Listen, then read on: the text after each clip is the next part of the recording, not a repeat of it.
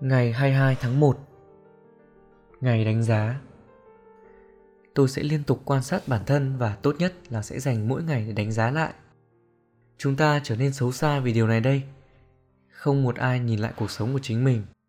Ta chỉ để trong mắt những điều ta dự định làm. Mà thực ra, những dự định cho tương lai của chúng ta đều bắt nguồn từ quá khứ.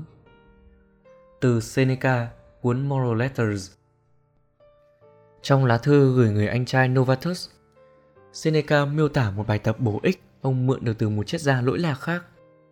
Vào cuối mỗi ngày, ông sẽ tự vấn bản thân một loạt những câu hỏi. Thói quen xấu nào ta đã kiềm chế được trong ngày hôm nay? Ta đã trở nên tốt hơn như thế nào? Hành động của ta đã chính đáng chưa? Bằng cách nào ta có thể cải thiện chúng? Khi bắt đầu hay kết thúc một ngày, những người theo Stoic sẽ ngồi xuống với cuốn nhật ký và đánh giá.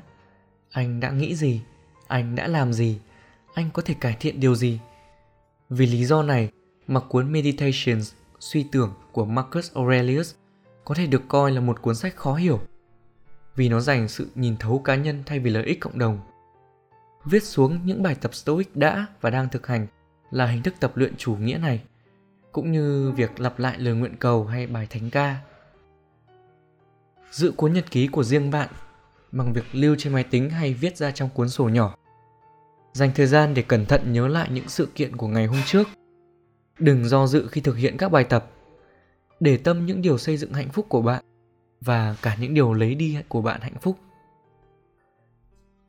Để tâm những điều xây dựng hạnh phúc của bạn và cả những điều lấy đi của bạn hạnh phúc.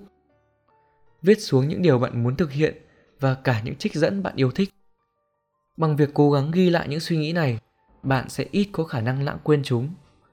Thêm một điều nữa, bạn sẽ có một bản đối chiếu để theo dõi quá trình thực hành của mình.